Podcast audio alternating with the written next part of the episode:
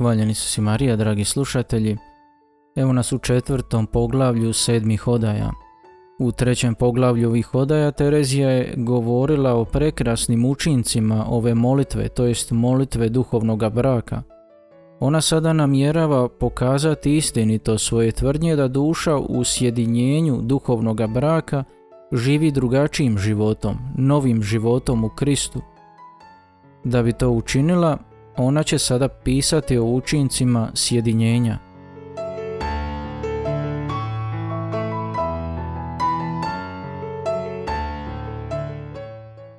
Ne smijete smatrati, sestre, da u ovim dušama opisani učinci traju neprestano u istom stupnju.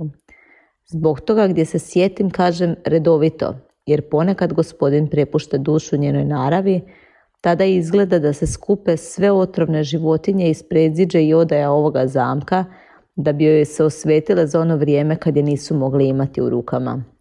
Istina, to stanje ne traje puno, najviše dan ili malo više. No baš u toj velikoj smetnji koja redovito potječe od kakvog vanjskog povoda, duša vidi što dobiva u onom dobrom društvu. Gospodin joj daje veliku postojanost, da ne odstupa ni u čemu od njegove službe i dobrih odluka. Čini se dapače da se one povećavaju te duša ni u čemu ne, ne skreće od svojih dobrih odluka, pa ni u prvim najmanjim pokretima. Rekoh, ovo stanje ne traje dugo. Rijetko se događa i to samo kad naš gospodin hoće. A događa se zato da duša ne zaboravi svoju bijedu, da ostane ponizna, da shvati koliko mu duguje i zahvaljuje mu za veličinu milosti koju je primila, pa da ga slavi. Terezija nam ovdje govori do kojih granica može ići ovo unutarnje sjedinjenje, ali potamnjenje sjedinjenja, ulazak i u tamnu noć. O ovome nam govori i sveti Padre Pio, koji se slaže s Terezijom da ovo stanje traje kratko. On ovako kaže, Cijeli pakao se obara na dušu svojom praznom rikom. Sav život, kako prošli, tako i sadašnji, njoj je užas.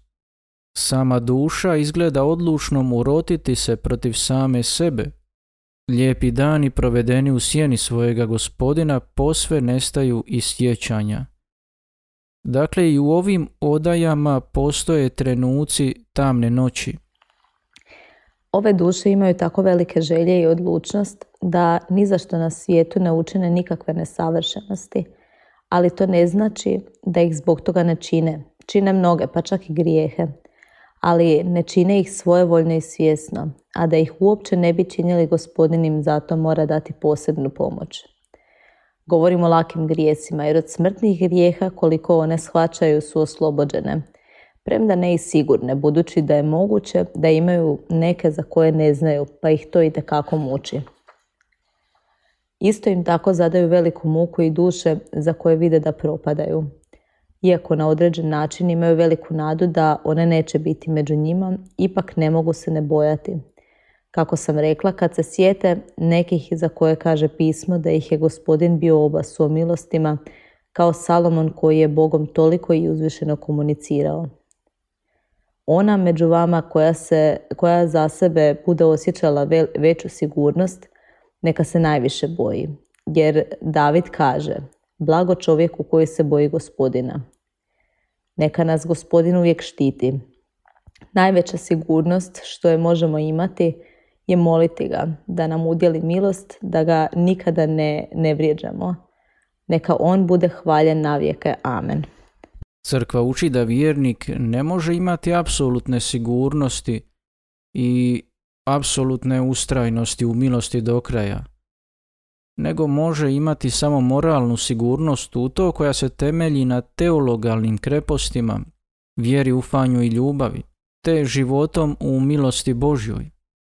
Upravo zbog toga su mnogi sveci, iako su bili postigli najviši stupanj sjedinjenja s Bogom na zemlji, duhovni brak, redovito molili za milost ustrajnosti do kraja svojega života i za sretnu smrt u milosti Božjoj.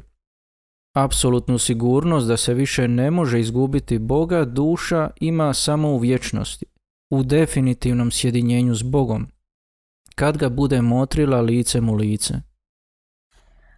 Dobro će biti, sestre, da vam kažem zašto gospodin udjeljuje tolike milosti na ovom svijetu. Ako ste pazile na ono što sam izlagala, mogle ste to shvatiti iz njihovih učinaka. Ali želim vam to ponoviti da ne bih koja pomislila da se to zbiva samo za nasladu tih duša, što bi bila velika zabluda. Budući da nam Bog ne može dati veće milosti nego li da nam dadne život kojim nasjedujemo život njegova ljubljenoga sina, stoga sigurno smatram da su ove milosti dane za to da ojačaju našu slabost, kako bismo ga mogli nasjedovati u tome da puno trpimo, kao što mi se čini da sam drugdje rekla. Uvijek smo uviđale da su oni koji su se najviše približili našem gospodinu Isusu Kristu morali podnositi veće muke. Promotrimo muke što ih je podnijela njegova preslavna majka i slavni apostoli. Što mislite, kako je mogao Sveti Pavao pretrpjeti tako preteške patnje? Na njemu možemo vidjeti kakve učinke čine istinska viđenja, viđenja i kontemplacija koji potječu od Boga, a ne od mašte ili su pretvare đavla. Je li se on možda sakrivao da uživa one nasade, da se ne upušta ni u što drugo? I same znate da nije imao ni dana počinka. Po onome što možemo razabrati, zacijelo ga nije imao ni noću, jer ta, je tada zarađivao za kruh svagdanji. Veoma, veoma mi se sviđa sjetiti se i svetoga Petra. Kad je bježao iz zatvora, pa mu se ukazao naš gospodin i rekao mu da ide u Rim, da ponovno bude razapet. Nikad ne molimo službu ovoga blagdana gdje se podsjeća na taj događaj, a da ja ne kušam posebnu utjehu. Kako je ta milost gospodnja djelovala na Petra, što je učinio? Odmah je otišao u smrt, a nije mala gospodinova milost što je našao tko će mu je zadati. O sestre moje, kako mora zaboravljati na svoj počinak duša koja živi tako sjedinjena s Bogom. Kako malo mora da joj je stalo do časti. Kako mora biti daleko od želje da se u nečemu drži do nje. Jer ako se ona puno druži s njim, kao što je i pravo, zacijelo mora malo misliti na sebe. Sva je njezina briga upravljena tome kako da mu bolje ugodi, te u čemu i na koji način da mu pokaže ljubav kojom ga ljubi. To je cilj molitve, tome teži duhovni brak, da iz njega uvijek nastaju dijela. Dijela budući da je to, kao što sam već rekla, istinski znak za prepoznavanje radili se o darovima i milostima koje su udjenjene od Boga. Malo mi koristi biti u samoći veoma sabrana, vršeći čine kreposti pred gospodinom, odlučujući i obećavajući da ću učiniti velika dijela u njegovoj službi ako čim odem odande, kad mi se ukaže prigoda, činim sve suprotno od onoga što sam obećala. Krivo rekoh da malo koristi, jer sve vrijeme što ga provedemo s Bogom puno koristi. Ako nam naša slabost kasnije priječi pa ne možemo izvršiti one odluke, Gospodin će nam neki puta dati milost da to učinimo usprkos naše odbojnosti. Kao što se to često događa. Kad on vidi neku jako plašljivu dušu, protiv njezine volje pošalje joj neku veliku muku i učini da je ona povidonosno nadlada, a kad to duša shvati, sve više gubi strah i sve odlučnije se njemu prikazuje. Htjela sam reći da je mala korist, usporedili se s mnogo većom korišću, što bi se dogodila kad bi se dijela uskladila s odlukama i riječima. Ona koja ne može odjednom sve učiniti, neka čini malo po malo. Ako hoće da joj molitva bude od koristi, neka nastoji nadvladati svoju volju. Neće joj nedostajati mnoštvo prilika da to može učiniti ni u ovim malim samostanima.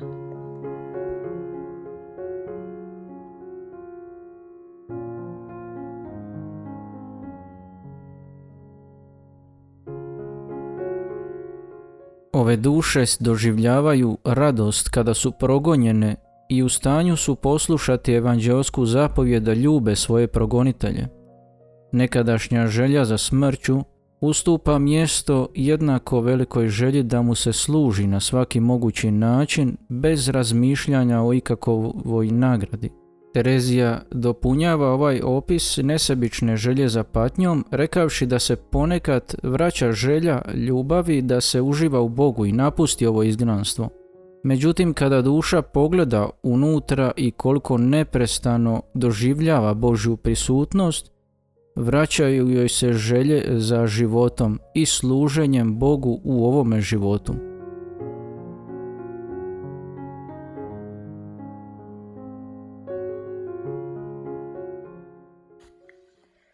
Pazite, to je mnogo važnije nego što bi vam ja to znala reći. Uprite oči u raspetoga i sve će vam se činiti laganim. Ako nam je gospodin pokazao svoju ljubav po tako velikim dijelima i užasnim patnjama, kako mu htjeti ugoditi samo riječima? Znate li što znači uistinu biti duhovan? Znači postati robovima Božjim, koje je ono značio svojim žigom, da ih uzmogne prodati kao robove svega svijeta, kao što je on to bio.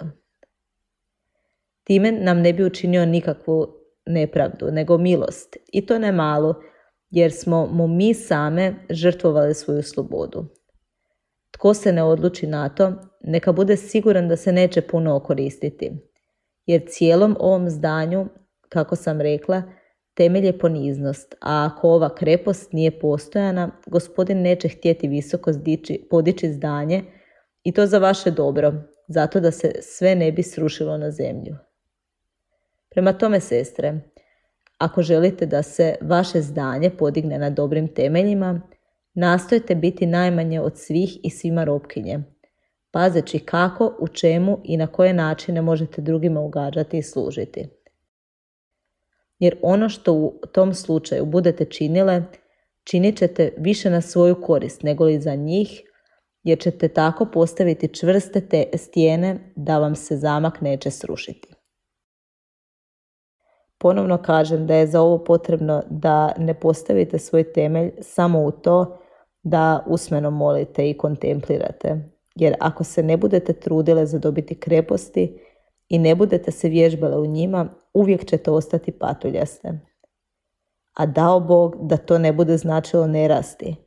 Jer na ovom putu, kao što vi to znate, tko ne napreduje, taj nazaduje. Smatram da je uistinu nemoguće da se ljubav, kada je uistinu ima, može zadovoljiti time da ostane uvijek na istom stupnju.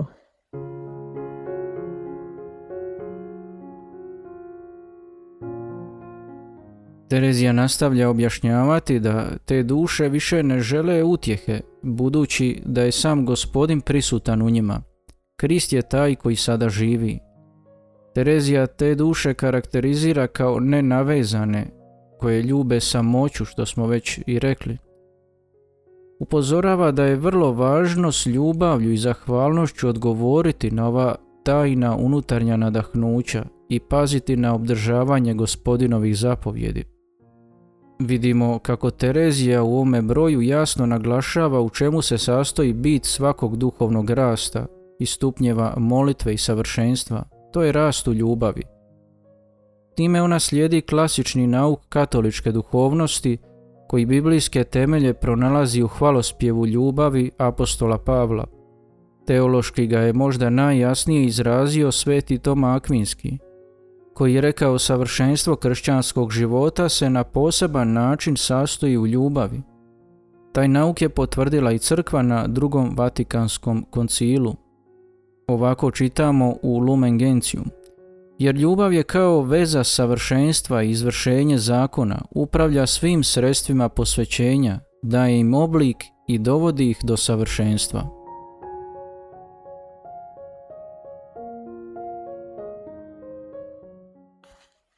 Možda ćete pomisliti da govorim početnicima, te kažem da se poslije nekog vremena mogu odmarati. Već sam vam rekla da znate, da mir što ga ove duše uživaju u nutrini, jest zato što ga one izvana nemaju ili jako malo, a niti ga ne žele. Čemu mislite da služe nadahnuća ili bolje rečeno težnje koje sam vam spomenula i poruke što ih šalje duša iz unutarnjeg središta stanovnicima gornjeg dijela zamka i drugih odaja koje okružuju odaju gdje se ona nalazi. Možda zato da ona legnu spavati? Ne, ne, ne jer iz ovog središta duša nameće još žešći rat osjetilima, duševnim moćima i svemu tjelesnome kako bi ih spriječila da ostanu besposleni. Rat još žešći nego što ga je ona vodila dok je još zajedno s njima trpjela. Možda tada još nije shvaćala koliko su velike koristi od patnje, iako ju je gospodin upravo po patnjama doveo do ovde. A sada društvo u kojem uživa daje joj puno veću snagu nego što je ikad imala. Jer kako kaže David, sa svecima bit ćemo sveti.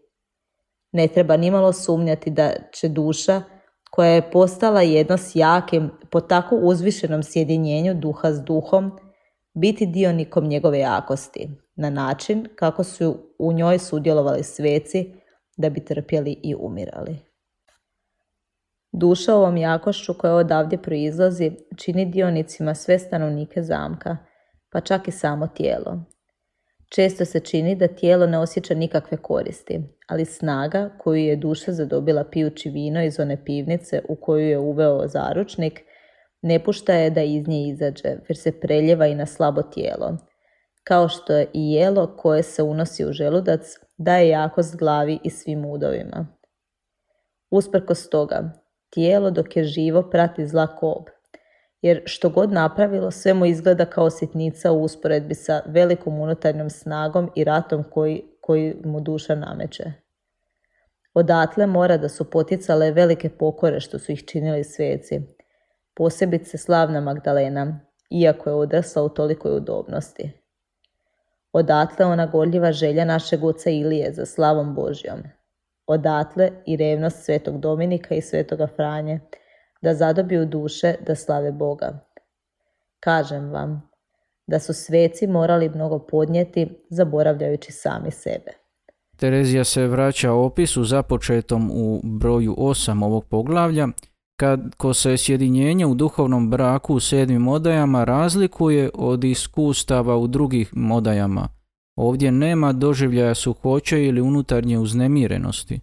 Duša je gotovo uvijek u tišini, bez straha da bi tu milost mogao krivotvoriti đavao. Duša je dobro zaštićena, njezina je jedina zadaća da se potpuno preda Bogu.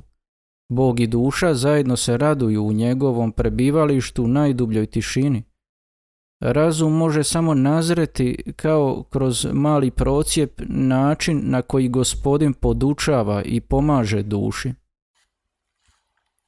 Eto, sestre moje, hoću da to nastojimo doseći. Želimo i bavimo se molitvom ne da bismo uživale, nego da bismo imale snage služiti gospodinu. Ne želimo ići neutrtim putem jer bismo tu najprije zalutale.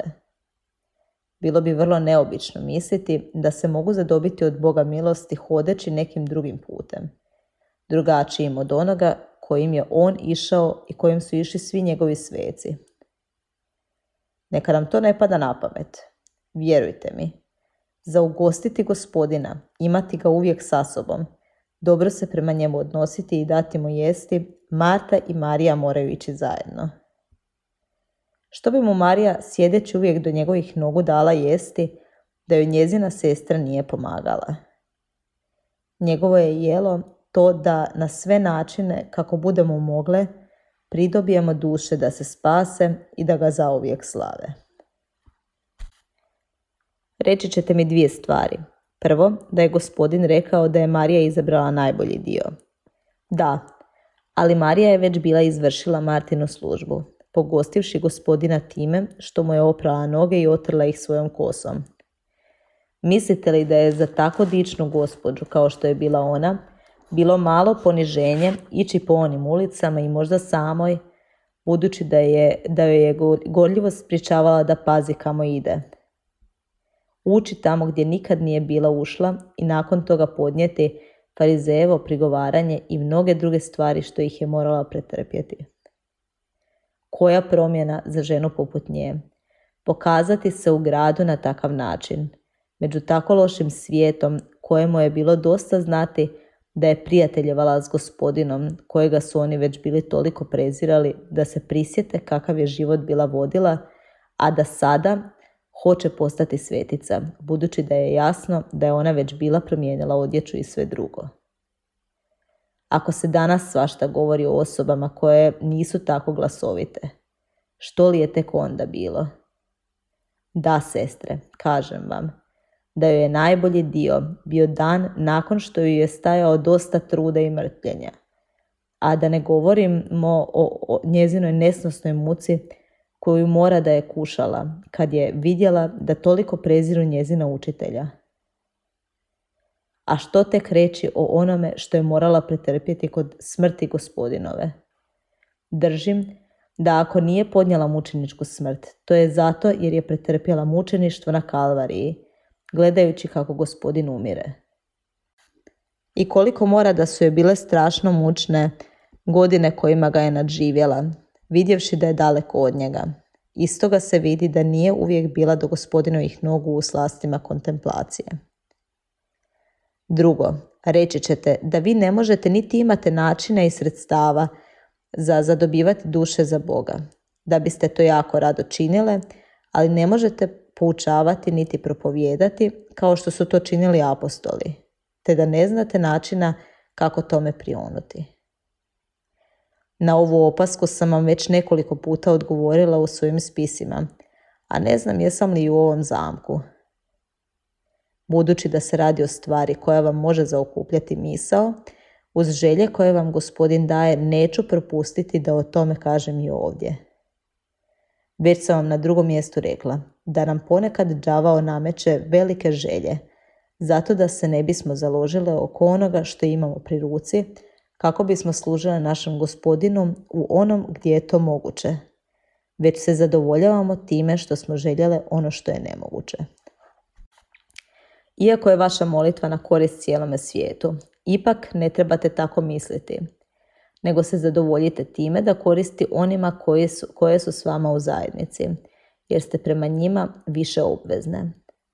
Na takav način vaše dijelo bit će veće, jer nije malena stvar da vašom poniznošću, mrtvljenjem, vašim služenjem sestrama, vašom ljubavlju prema njima i vašom ljubavlju prema Bogu postanete plamen koji će sve rasplamsati i da ih trajno potičete vašim krepostima. Tada ćete biti na veliku korist i vršit ćete vrlo ugodnu službu gospodinu. Tada će gospodin, uvidjevši kako koristite sve vaše mogućnosti, vidjeti da ste spremne učiniti puno više i nagradit će vas kao da ste to u stvarnosti učinile. Zadobit ćete mnoge duše za njega. Reći ćete da to ne znači obraćati, jer su vaše sestre već kreposne. Što je vama do toga? Što one budu savršenije, to će gospodinu biti ugodnije njihove pohvale, a njihova će molitva više koristiti bližnjima. Najzad, sestre moje, i s tim zaključujem, pazimo da ne gradimo kule bez temelja. Gospodin ne gleda toliko na veličinu dijela koliko na ljubav s kojom se ona čine. Činimo li ono što ovisi o nama, što možemo, gospodin će nam dati da ćemo moći svakoga dana činiti sve bolje. Ali nemojmo se odmah umoriti, nego prikazujemo gospodinu iznutra i izvana svaku žrtvu, što je možemo prinijeti za kratko vrijeme ovoga života, a možda će biti kraći nego li što svaka misli. Gospodin će je sjediniti s onom žrtvom koju je na križu za nas prinio ocu i udjelit će joj onu vrijednost što ju je zaslužila naša volja, makar dijela bila malena. Neka Bog dadne sestre i kćeri moje, da se sve zajedno vidimo ondje gdje ćemo ga zauvijek hvaliti. A meni neka dade milost da provedem nešto od onoga što vas poučavam. To ga molim po zaslugama njegova sina, koji živi i kraljuje u vijeke vijekova. Amen. Velika je smetenost koju kušam, pa vas zato molim. Poradi ovoga istoga gospodina, da ne zaboravite u svojim molitvama ovu jadnu bjednicu.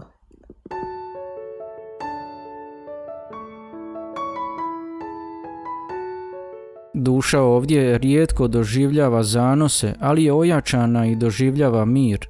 Terezija koristi riječi i primjere iz Svetog pisma kako bi pokušala nam prenijeti nešto od ovih velikih blagoslova, milosti, užitaka e, koji se doživljavaju u ovim odajama. Ona nas podsjeća da se čak ni ovaj duboki mir ne može smatrati trajnim u ovome životu. Moramo paziti da ga ne izgubimo svojom krivnjom udaljavanjem od Boga. Duše u ovoj odaji imaju povećanu svijest o svojim grijesima i propustima i boje se vlastitih slabosti, ali u svemu se uzdaju u milosrđe Božje. Terezija kaže da ovdje križa ne nedostaje, ali to ne uzrokuje da duša izgubi mir. Prisutnost gospodina koju doživljavaju čini da uskoro zaborave svoje strahove. One doživljavaju ovdje onaj mir Kristov